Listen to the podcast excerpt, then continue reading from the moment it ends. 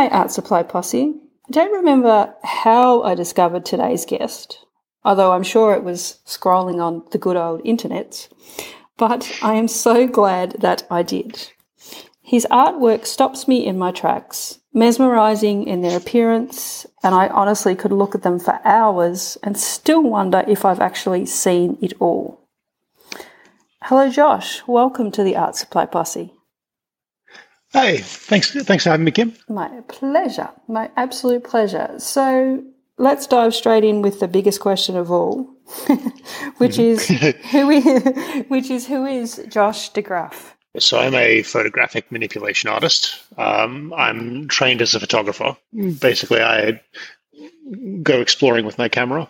that'll usually be like I'll go hiking somewhere, and I'll shoot a bunch of material, um, and then I will take that and re reform whatever that material is into other things.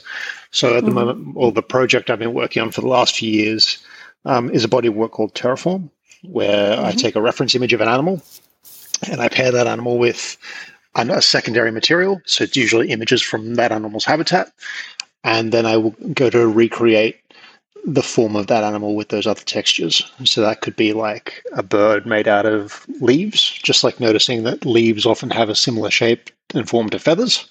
Or it might be I'll take like uh, images of a landscape um, and play with a at a, like at a macro scale, making bushland look like fur, for example. Mm-hmm. Um, yeah, I like uh, I like my background is in um, is in commercial illustration, making images for like advertising, magazines, that kind of thing. And this is my work is that skill set applied to my personal art, basically. So how did how did photography come to be your passion, and like, and why photography? Do you think?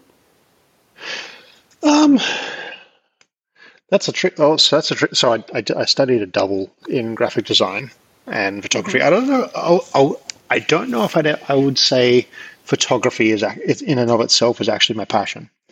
Um, it's the more the image making. Mm-hmm. Uh, so photography is sort of a is a tool in like a tool in the kit um, to use. I, is probably the best way to put that. It's the my my passion is is really the the Photoshop work, I guess, where it's mm-hmm. the manipulation and creation of something else from that material. Um, so then, how did that sense. like?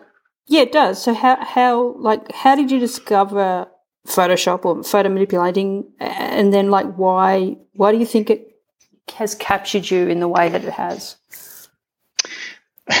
so I started out studying um, architecture. Um, and in my second year of architecture, I took a graphic design elective, um, which introduced me to Photoshop and like the Adobe Suite.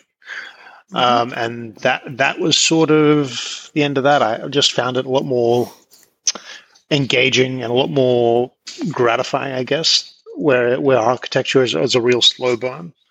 Um, mm-hmm. By the end, whereas I I felt much more stimulated by that kind of more hands-on process or direct process. And yeah, by the end of my that semester, I was spending way more time in Photoshop than I was on my coursework. And um, yeah, I just decided it was time for a career change. So, were you able um, to study like or change your degree and, and study? Like, how did how does that work? Like mid midway through doing one degree, how do you go? Oh no, this isn't for me anymore. Like, what what's that like? Um, it's it's easier than you might think uh, because the, the subjects have a lot of crossover, um, and so I was able to get credit for for different um, like get credit for some of my like the architecture units to apply apply for what ended up being um, my undergrads are like a, ba- a bachelor in uh, new media arts. Um, so it was actually pretty straightforward, actually. Yeah, I'm just I just find it interesting, and, and I think it's a it's a good thing, I suppose. Like in, in some way, you can go, oh, well, you did 12 months of something and it wasn't quite right, but you then found the thing that was right, and you may not necessarily have come to it without that first yeah. year. You know what I mean? Oh, absolutely. Well, and also like uh, in high school, like so, this is all like in high school. Um, like my my um my best subject was engineering, but my favorite subject was far far and away was art. Mm-hmm. Um, and so, like 17 year old Josh thought that, oh, yeah, what brings those two things together? Architecture. Um, and yeah. then and that started that adventure. Um, I guess it's all kind of the absurdity of like the t- you're the teenage version of yourself deciding where your life is going to go. Um, like yeah, I'm it's kind of crazy. it's a lot of I'm pressure mid- to put on a teenager, isn't it? Absolutely. but all, like I'm in my mid thirties now, and like the idea of a teenager choosing what where where like what I do with my life is a little bit absurd. But yeah, anyway, bizarre. it is bizarre. but a, hey, it's a journey. we are now. Yeah, that's exactly right. Yeah. So you you you touched on it, so let's go straight there, which is the terraform work because that's. Mm-hmm that's what I in the introduction. That's what I honestly I could look at those images for ever. They're just so incredible and so detailed. And of course, doing my research and stuff, I've I've seen and read how long some of these take you. Like, mm-hmm. let's sort of talk through. You know, is it a is it a you see you see something first, you see a landscape, or you see what what what comes first, the animal or the landscape? Uh, these these days, it's usual. So when I started the series, it was the landscape, mm-hmm. um, and like a lot of them, a lot of them came about. the The core concept just kind of comes around from like daydreaming, um, and just like observing that a certain. So like the very first piece in the series um, is an elephant, and mm-hmm. the the idea for that came from looking through shots that I'd taken years ago in the Swiss Alps, and just had the I had the observation that a lot of the rock formations kind of looked like the wrinkled skin of an elephant. And the idea was sort of as simple as how cool would it be if I made an entire elephant out of out of mountains.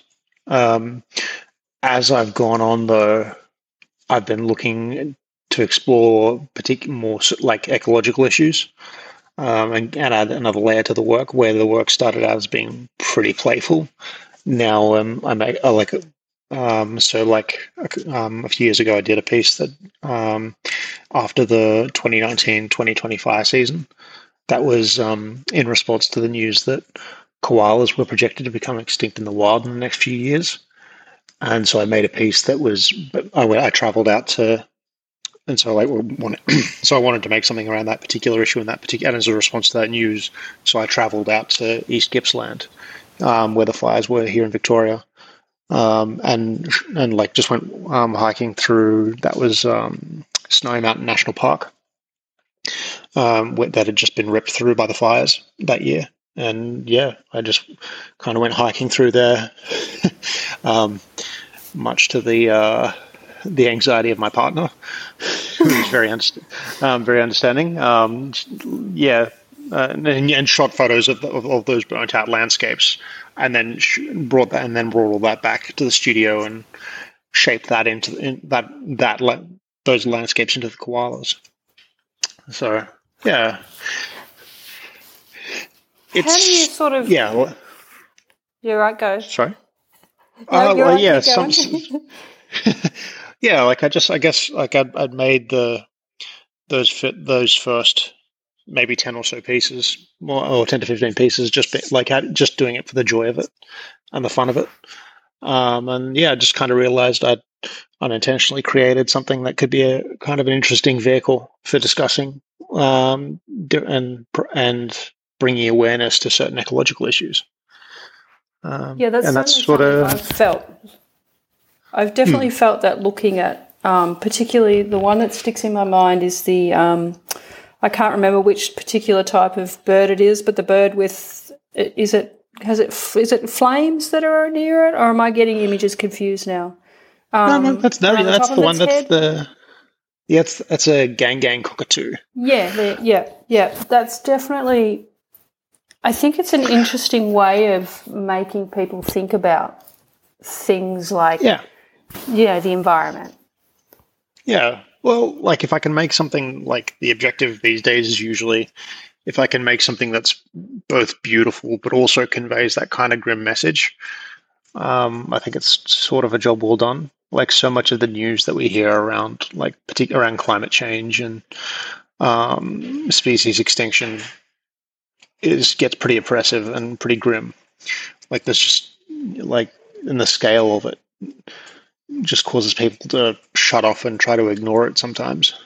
Um, but if I can make something that people actually want to look at while also taking on board some of that stuff and maybe even bring that to the way they like they approach their lives and make them care about certain things, then yeah, that's the idea well, anyway. I think the, I think the other thing too is with with you know just talking about news and and climate change and stuff. It's so very like it doesn't it's it's a concept that doesn't necessarily sort of if it doesn't impact you directly like if it's something you can't necessarily see it's a lot harder to for some people to grasp and to realize how big mm. a deal it is whereas if you've got an image of you know the landscape and the animal and and it's there and it's beautiful but it's also got some deeper darker thing to it i think that probably could reach a whole lot of other people that may not necessarily have been reached without it, if that makes kind of any sense.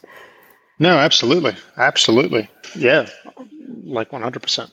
Um, yeah, try and make it a bit. Try and make it a bit more digestible, because yeah. like, and and like because often like if you're learning about this news and reaching this news, then it's all chances are it's already something you care about. Yeah. But like if I can exhibit my work in more accessible places or exhibit it in places where other audiences other audiences might go um, to like art fairs and things like that, then yeah. And I have like um, that's sort of my, like my bread and butter is, these days is exhibiting it at fairs.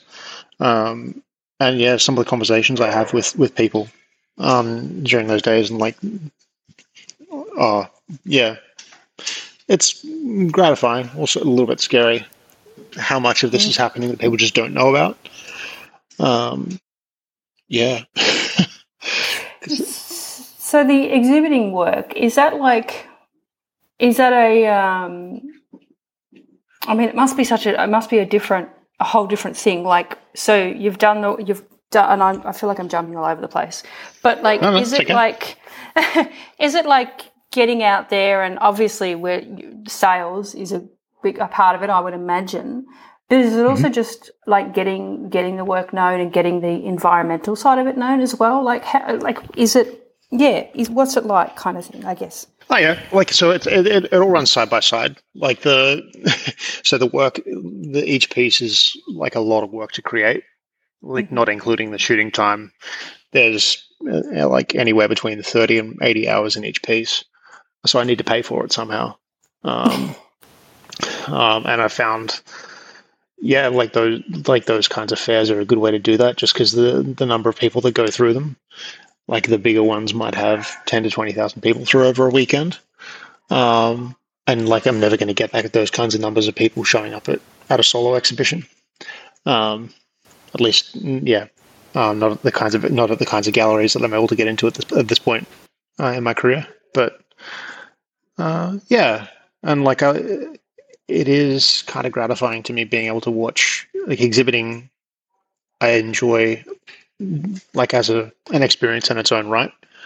Um, just watching people respond to things and as a learning experience as well for like watching how what works and what doesn't. Mm-hmm. Um, and sometimes just like so like the that piece that I made that I mentioned before about the koalas made from the burnt out bushland. That's comfortably one of my favorite things I've ever made. Just because when I've exhibited it, particularly in large format, sometimes people will just like sit there looking at it and just start crying just because that the kind of emotional connection they feel to it. And as an artist, being able to make someone feel something that strongly, um, even if it's a negative experience, is just so gratifying. Um, if I can do, create more of that, like I mean, I just I sat around for a week and Photoshop something and I made made some people cry. Like that's I don't know, I find that an incredibly it all makes it all feel pretty worthwhile. Um, if yeah, I can well, make people feel something. It says you've reached them in some on some level. Yeah, absolutely. And like I never got that kind of satisfaction from doing using this skill set in a com- in a commercial sense. Um, it'll where it always felt a bit um, disposable And um, I I often joke when um, that like my whole art career is basically just an ongoing scheme to get people to pay me to to to go adventuring with my camera and photoshopping stuff. But really, it's more a scheme to um, to hopefully never have to look at an ad agency brief ever again.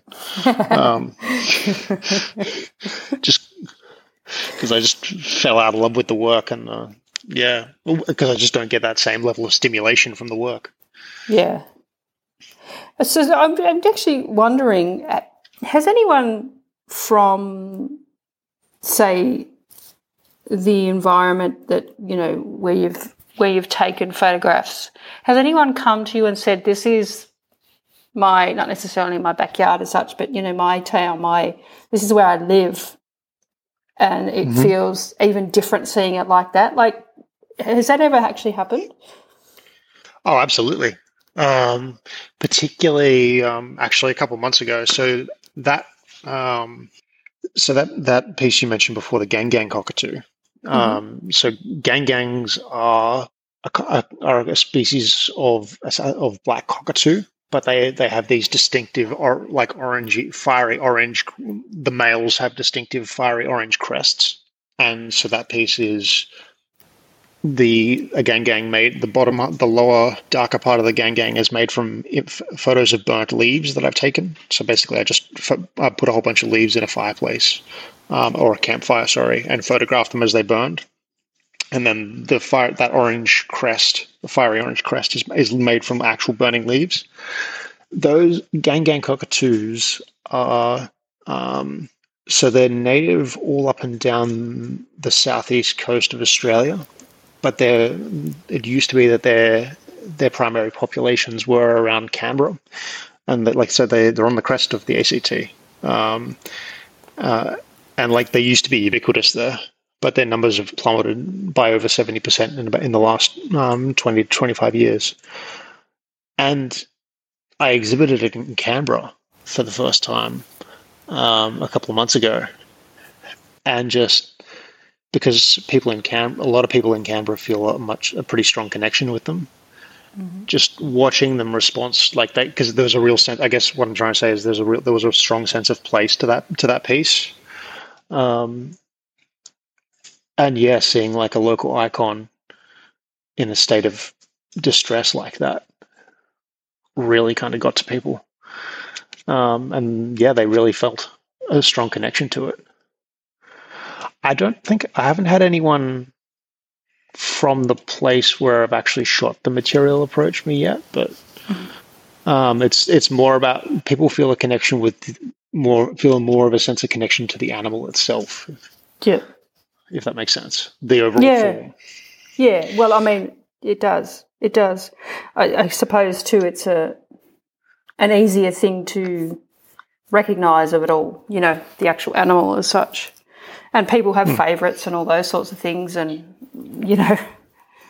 Of course, yeah. Well, again, yeah. Generally, generally speaking, if if someone buys my work, it's because they feel a, piece, a, sense of connection with the, the animal being portrayed, um, in some, one way or another.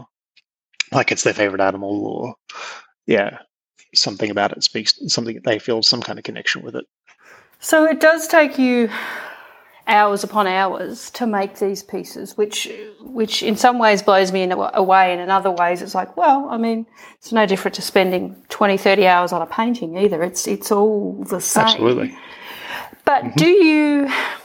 I guess in a way, because it's a screen, it does have that slightly different aspect of. Um, everything that goes with a screen, as in, you know, uh, straining the eyes and those sorts of things. Is mm-hmm. that something you kind of are conscious of when you're working? Like, do you find yourself having to get up and walk away, or can you just sit there for hours? Because I, I just, I'm always curious when someone does spend a big amount of time on their work, you know, mm-hmm. what that does to them physically. No, I generally don't find it. It's a problem. I guess it's sort of a skill set, like a, a particular kind of skill, like my, for most of my career. Um, like I've been spending a lot of time at my at my screen one way or another. But it also gets broken up like when I go out and shoot material. Um, like so, right now I'm working on a piece that's um, material that I shot in, Ta- in Tassie a couple of weeks ago. Um, so it, that gets broken up. Um, I do get to to a stage though. Actually, I'm in that stage right now today, um, where I'm getting towards the end of the creation of a piece, and so much of my day is just cleaning up small details and fixing bits of lighting and things like that. And also just because there's so many layers, like there's maybe 1500 layers in this Photoshop document I'm working on right now. So my computer's starting to starting to feel the weight of that. And like I'll do a thing and now I have to wait a few seconds. Sometimes I have to wait a second or two before it actually responds. Um, yeah, and on those kinds of days, it can be a bit woof. Um, and like I have to I struggle to um, stop myself from well, stop myself from distracting myself um, or, procrast- or, procrastinating. Yeah. So, like the a lot of the, particularly the early parts of the process, I find a lot of fun because I'm just like slapping down elements as and like putting things together, and it's kind of like building things with Lego Lego blocks. Um, and I like that's I find that a lot of fun. But the inevitably, yeah, the the final cleanup to make everything look cohesive and give it a high level of polish is a, can be a real grind. um, and yeah, and the problem is more. Yeah, yeah, yeah, and it becomes a problem to look at the screen for large periods of time. if you're anything like me, that would be then when you have to walk away, so you don't want to throw the computer out the window because I get that way yep. sometimes. I'm like, mm, enough of you. yep, I, I, have. Yep, I have had that. Thankfully, it's so, been a while that that initial process that that as you say slapping down layers and working it out do, do mm-hmm. you find because now that you've made multiples of these is it easier to work out what fits within a shape or is it still sort of a lot of it playing by ear and trying to work out what works yeah like so a lot of it is practice like I, like I, I, I get a sense pretty quickly for what what's going to work in different parts of the image. So, like, so I work over the top of a reference image of the animal that I want to make.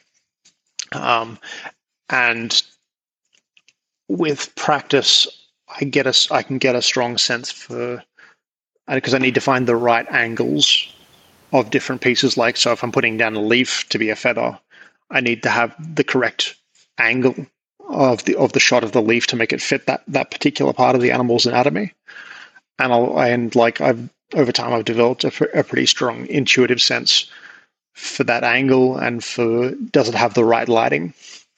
Um, because if I can, so the key to making these like the images the image look cohesive is trying to get the lighting correct in the camera and shoot it with the right lighting instead of trying to fake that lighting and, and have to Photoshop Photoshop it heavily later on, if that makes any sense.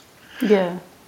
Because um, like intuitively, um, I think my my kind of theory of it is that most people on like we so as humans we spend all, all day every day looking at things and when when and if we if we see something that's been like faked or photoshopped on some level we'll know that. Like it will just like we'll get we'll have a sense that it just doesn't look quite right. Um, and yeah, if I can avoid doing that kind of fake Photoshop lighting as much as possible, I get a much stronger result. Um, yeah. How many a, photos are you having to take? Like for each different uh, one? Like that that varies a lot. Um, like, so for the most of them, it'll just be, be me bushwalking somewhere with my camera. Um, and if I'm like on, on a trip somewhere, um, for like if I'm just doing it as part of a work trip or as a as a holiday or something, then I might be that might happen over a couple of days, and like I'll just snap away at anything that looks interesting, and so I might have a library of a few thousand shots by the end of that. Um, so other pieces it's different though. Like um, I made a piece a few months ago of um, a, ser- a, series of marine creatures uh, made from, and the material I used to make them was like uh, images of melting ice and oil that I shot in studio. Um, and because I knew exactly what I was going for and what angles I needed, I didn't need that many shots. Um, so for that, there was only I only needed to really get maybe two or three hundred shots um, to pick pick uh, to go and turn around and pick through. Um, yeah, because often I won't like when I'm if I'm bushwalking for the material. Often I won't really know exactly what I'm going to make. Um, so a lot of it is just shooting as many different, um, getting as many shots of different things, um, ideally in sort of soft lighting as possible, so that I have as many options as possible to play with later on. Yeah, because sometimes the the animal that I make might be something I'll shoot while I'm out and about, um, or I'll learn about later, which is what's happened in, in the image I'm working on right now, which is uh, made in like it's a, a Tasmanian masked owl, which I didn't know existed until maybe two weeks ago. Yeah, if that. Yeah. Me neither. Um, I, I just learnt now. they're uh, well, they're, so, well, they're so they're endangered, um, and they're native to the the western and northwestern areas of Tasmania. Um, and part of the reason why they're endangered is um, basically as a result of logging, because they rely on old growth uh, for um, bushland for for their nests. Um, yeah, so I like yeah a lot of like I'll yeah when I'm traveling around somewhere I'll, I'll learn about um, the different wildlife in those areas and kind of figure it out as I go sometimes.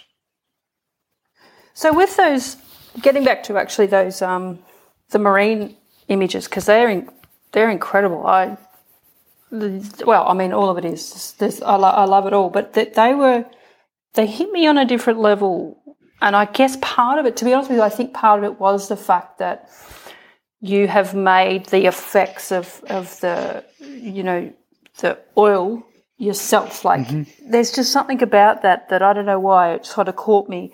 How did you come up with the idea of doing that? Um, actually, that was that was interesting. I was approached by someone um, from the Australian Marine Conservation Society, um, and she was asking me basically if I could produce some more work in that kind of field, like more marine themed work. Um, they so the Conservation Society was working on a campaign at the time to stop um, a proposal for what's known as seismic blasting. Mm-hmm. Have you ever heard of that before? Yeah, I've, I have actually. I think something tells me that seeing that on Instagram, I've signed up for their campaign because I know I'm getting their emails. But yeah, I've been reading about that, and it just, it, it, honestly, oh gosh, Oh, we do shake our heads sometimes. Um, and this is not a political podcast, but oh my goodness me, really? really, yeah. Australia? What are we doing? What are we doing? yep. oh, yeah. It's like, so it's just for your listeners, it's probably like one of the most destructive practices I've come across so far. Um, it's uh, the first step sometimes in drilling for oil underneath the ocean. So they they mount a basically mount a ship an air gun, a lot massive air gun to the side of a ship, and blast down at the sea floor um, to break it up as the first stage for drilling through it. Um, and it's catastrophically damaging both as a hab- as as habitat, but also as um, for any creatures, any sea life that re- that relies on on sound. So, prime example, whales. Mm-hmm. Um, it's deafening for them and it causes them enormous pain. Um, and like it's been off the coast of WA, it's been known to cause mass beaching events for whales. Um, yeah. Anyway, so learning about all that. Um, uh, yeah, the campaign. Uh, so the person who reached out to me is Louise Morris. Um, she's one of their campaign managers, and like when she told me about all this and some of the other stuff that we're up to, it yep she she made a convert out of me pretty quickly. Um, and yeah so i wanted to make something about around sea creatures but also i had this other this other key element of oil. And then that brought me around to this idea of how like i could make sea creatures. So in this case orcas and fairy penguins um, where all the the darker or the black elements of of the animal are made with oil and then the lighter parts of the animal's anatomy are made from ice, um, tying this all in with the climate, climate change thing with the, the polar caps melting. Um, yeah, that was the kind of the core. Every piece that I make has to have some kind of core visual concept, um, like to make the whole thing work. It's like a simple, like a, that kind of visual premise. Um, like as mentioned before, like leaves have a similar shape to feathers, so mm. that's like like in, in something like that. Working from there. Is it difficult to work with ice? It must be, surely.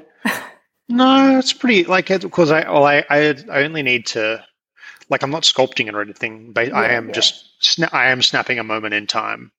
Um, it it is it can be difficult um, with anything that that's highly reflective. Um, like and ice can be very reflective. Um, mm-hmm and and also because there's a certain amount of transparency to ice as well, so I have to navigate that and make still make the image look compelling. Um, yeah, it's a another one in that series was um, was a, a, like a fish made uh, out of images of like oily bubbles, um, where the bubbles are like the scales of a fish.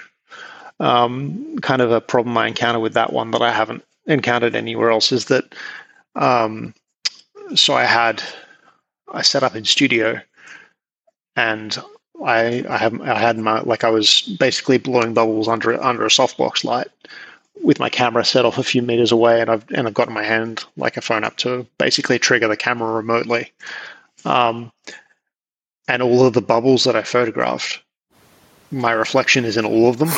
Um, oh so like Yep. So thou- like so hundreds of bubbles that I had like I I started out by I, when I started the project I was removing myself from them, but in the end I decided not to do it just as like yep okay this is going to be my signature on the piece that's going to be yep. Yeah for your sanity's sake. Yes but like yeah I don't know like it's also like um something that's been on my mind a lot this year has been AI Mm-hmm. Um, it, like and being able to include something like that in the image, just as like my own personal signature, is sort of appealing. Because um, some of the pieces, particularly that piece of the fish, is the kind of image that might that someone might be able to create fairly easily with AI if they wanted to. Um, uh, yeah, so it's a tricky one. Um, mm. yeah, AI has kind of become uh, like as a digital artist, it's kind of become a big part of the conversation. Like and yeah. conversation I have with a lot of other digital medium artists as well. It's a uh, really yeah, it's a big part of the space at the moment.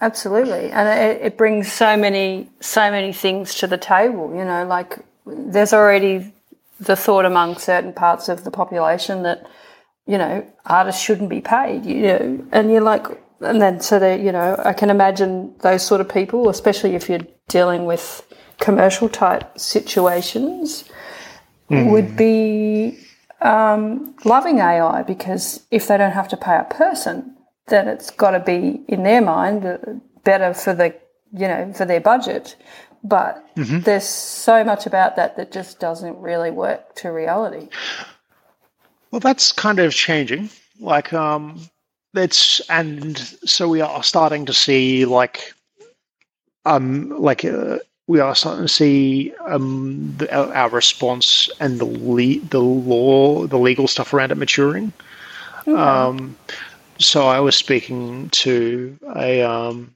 a creative director at an agency um who had who I'd done some work with in the past but like um and that that agency has basically turned around and, and basically they're not they aren't allowed to use AI in their uh, in their client work now, um, basic because the work can't be trademarked or copyrighted. Um, that's come out that like, and that some of that is some of the legal develop like the like legal developments in different countries around the world, particularly in the states. This uh, this happened maybe two months ago.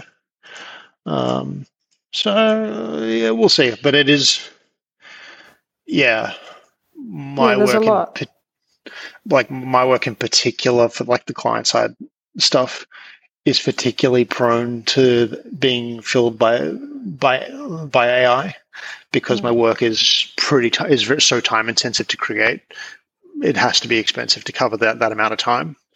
Um, and so yeah, like uh, yeah, a lot of a lot of people, a lot of agencies will just will use AI to create something for five or ten percent of the cost in house um, to get something that's seventy or eighty percent as good instead of paying a pretty large amount of money sometimes to get the hundred percent uh, result. If that makes any sense, it's a, yeah, it does.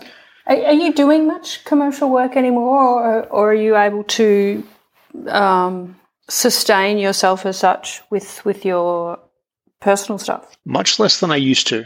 Um, some of that, like, and yeah, this year I haven't had nearly as much client work. Um, but like at the same time, like a lot of that void's being filled with um, with what I'm able to make from the art, um, and I'm okay with that. Um, that was that's always yeah. kind of been the long term goal. Um, yeah, that's a. Uh, but it like it is it is a little bit disheartening to watch. Like I don't I there I can count on one hand the fr- the freelance creatives in my network were having a, a good year this year. Um, some of that is AI, some of it's also just this the general down like economic downturn we've seen this year. Um, but yeah. Anyway. no, that's yeah. There's a, but there's a lot. I think this is the, the interesting thing is there's a lot more to to it than you would necessarily think about. Like when you, you know, if you're scrolling through Instagram and you're looking at various art artists you follow, or just you know art hashtags or whatever, and you're seeing all this glorious art. Mm-hmm. I don't know. There's a, I don't know how often people stop to think about the person behind it, and you know they're a lot of them, not everyone, and you do, not not saying everyone has to, but there are a lot of people who want to make a living from their art, and mm-hmm. you know there's a lot that goes on that I don't think a lot of people realise necessarily. Mm-hmm. Yeah, absolutely. I like it's. So I guess there's two things there. Like, I think people are becoming more aware about and learning more about how to identify AI generated imagery. Mm-hmm. But it, like in my experience, people are much more discerning about it when they're looking to buy buy art. Um, it's something like they care. They like they generally want that that authenticity. Um, generally speaking, um, there's not too many artists I'm aware of who have actually been able to make much money from AI generated art. Um, AI, as in that that's appearing in some of the tools we use, is a different story. Um, there are AI based and machine machine learning based tools that are working their way into Photoshop, for example, um, that are becoming quite prolific, and like that's a use that I think is fair and valid. Um, so like some of that so what i mean by that is like some of the tools that i might, might use to remove um, mistakes or aberrations in an image i can select part of an image and then just tell photoshop to to fill that with whatever it thinks should be there um, as opposed to generating something that's based on a database of other artists work that's been u- used without their permission. Um, yeah it's a it's an evolving landscape. Um, I think, um, and I, and I think long term we're going to start seeing, yeah, maturing responses to that. But it does leave me like it is a little bit concerning the speed at which that technology is evolving. Um, yeah, I have no idea where it's going to go and what the the endpoint's going to look like. And like as a digital artist, it is something I, I worry about quite a bit. yeah, um, absolutely, absolutely. It's one thing to to to be a painter and uh, you know have the thought of AI, but it, it's completely different if you're working digitally. Um, mm. Yeah, I can imagine it must be completely different. So, do you? Uh, I'm just curious to know. Uh, do you? I mean, you've said you, with, for example, with the the um, the marine work that was someone reached out to you. Mm-hmm. Do, do you know where you're going next with that? Or is it just you know it's just led by whatever you see on your walks by by your excursions as to what animal and what landscape is going to be the next sort of thing? Like is there any kind of planning i guess is what that was a very long way of getting to? Do you yep. um, or yeah, is it just spontaneous? um, both. Sometimes i go into think in going to make something with it with a very clear plan um, like respond responding to either.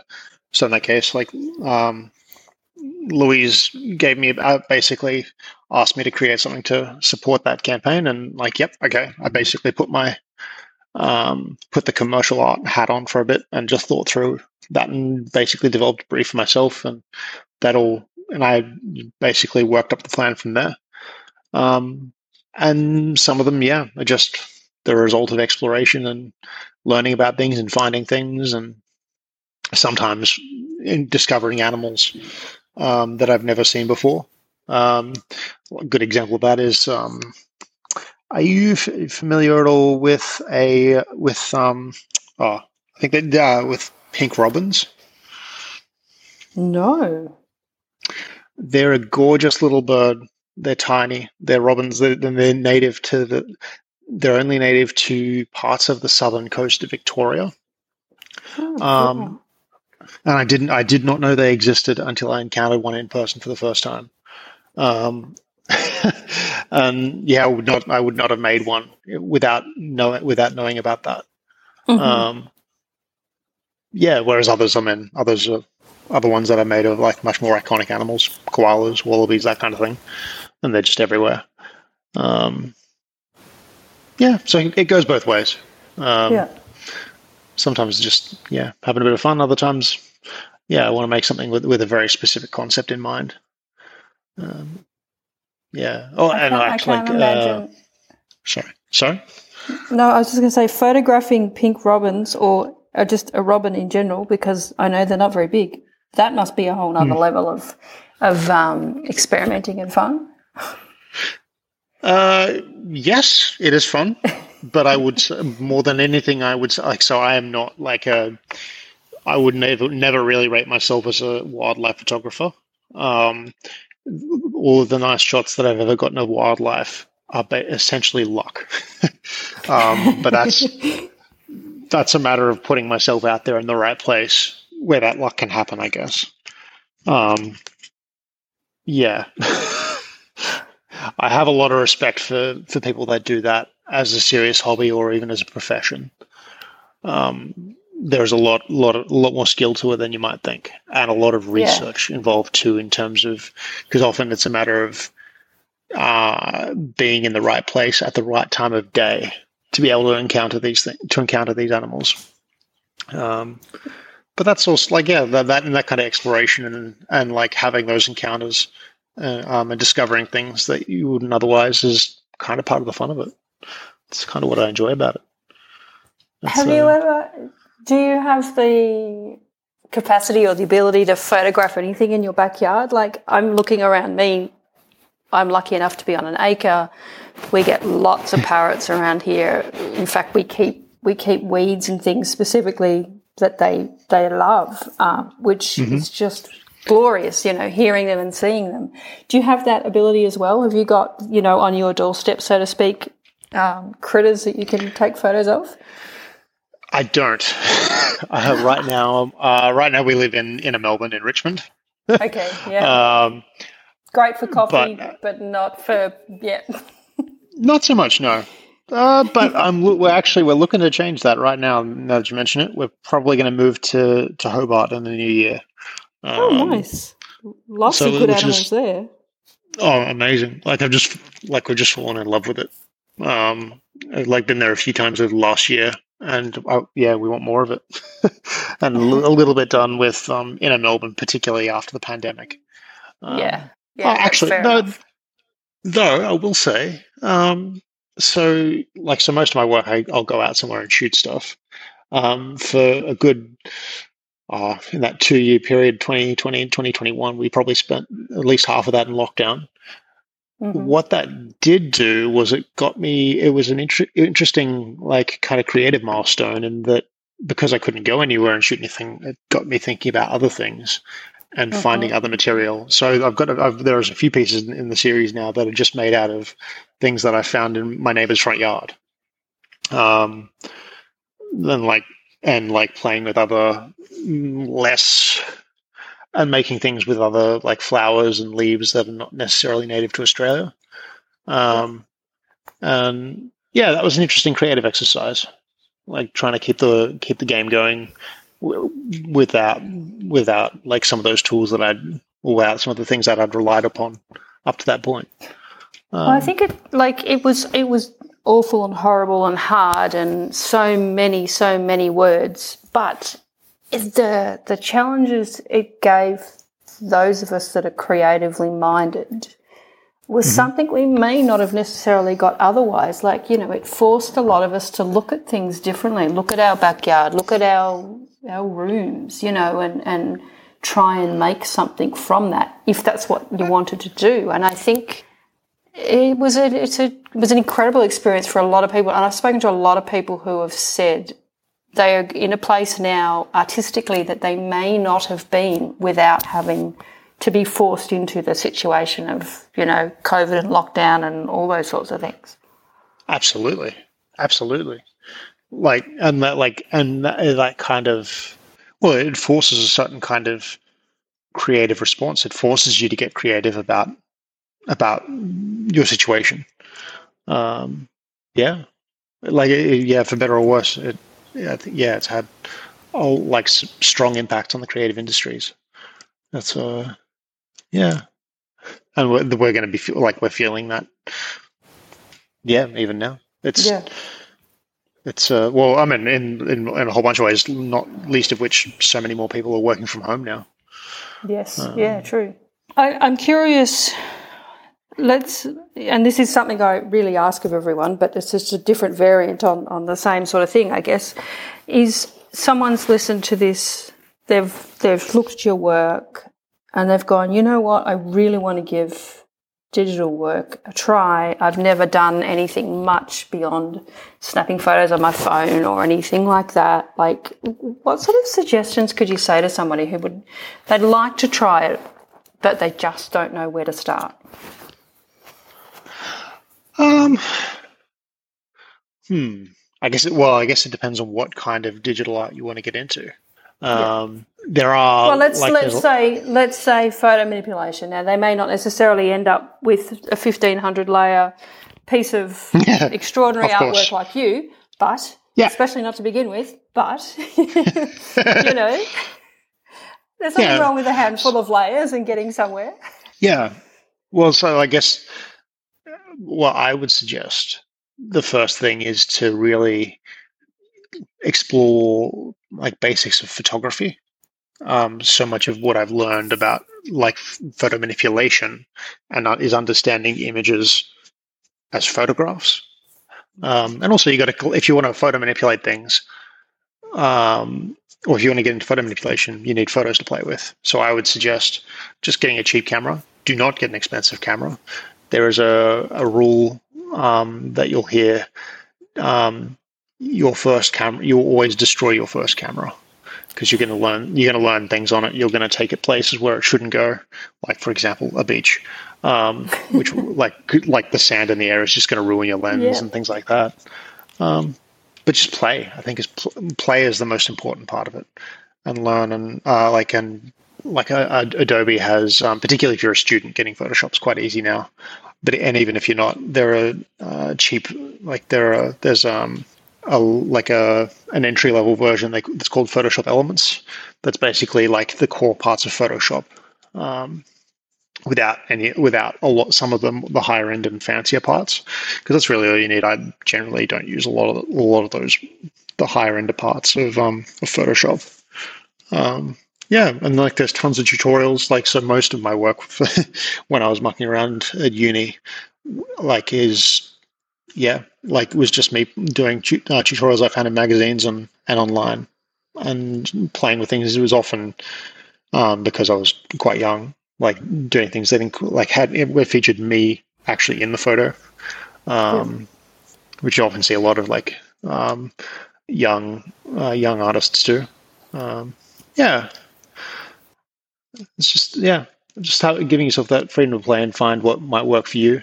I would suggest, like I'm pretty, I'm almost ex- entirely self-taught. Um, a lot of these kinds of skill sets you don't see really. Well, don't really get taught at uni.